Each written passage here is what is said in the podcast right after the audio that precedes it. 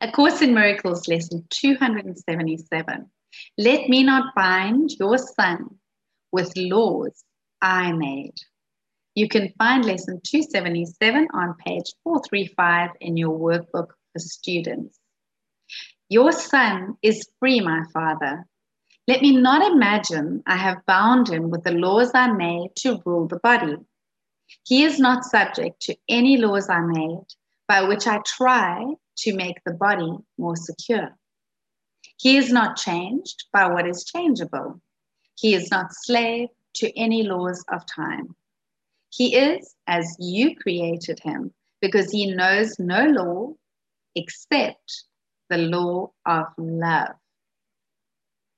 Let us not worship idols, nor believe in any law idolatry would make to hide the freedom of the Son of God.